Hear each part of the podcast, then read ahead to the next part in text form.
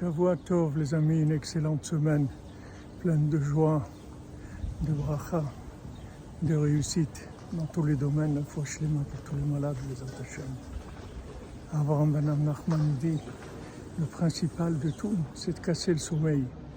Casser le sommeil, ça veut dire devenir conscient. Qu'est-ce qu'on fait là? Où on va? De voir le bien qu'il y a en nous, de prendre conscience de notre capacité à prier et à obtenir d'Hachem des résultats de notre prière.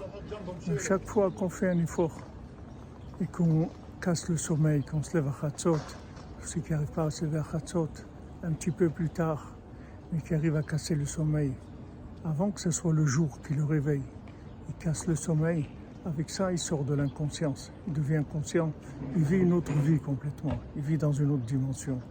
בעזרת השם, בזכות רבנו, בזכות הצדיקים, ברכה והצלחה, שדבנו ואל אה, משונף אליה, אף תיתן, אדרבה.